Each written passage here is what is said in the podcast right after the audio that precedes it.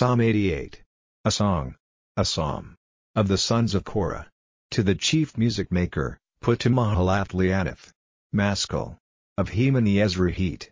O Lord, God of my salvation, I have been crying to you for help by day and by night, let my prayer come before you, give ear to my cry, for my soul is full of evils, and my life has come near to the underworld.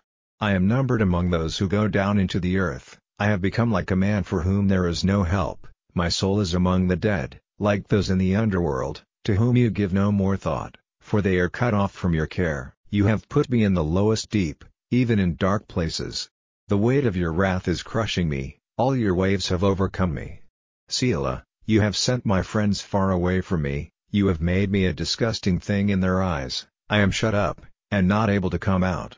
My eyes are wasting away because of my trouble, Lord, my cry has gone up to you every day, my hands are stretched out to you. Will you do works of wonder for the dead? Will the shades come back to give you praise? Selah, will the story of your mercy be given in the house of the dead? Will news of your faith come to the place of destruction? May there be knowledge of your wonders in the dark? Or of your righteousness where memory is dead? But to you did I send up my cry, O Lord, in the morning my prayer came before you. Lord, why have you sent away my soul?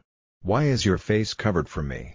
I have been troubled and in fear of death from the time when I was young, your wrath is hard on me, and I have no strength. The heat of your wrath has gone over me, I am broken by your cruel punishments. They are round me all the day like water, they have made a circle about me. You have sent my friends and lovers far from me, I am gone from the memory of those who are dear to me.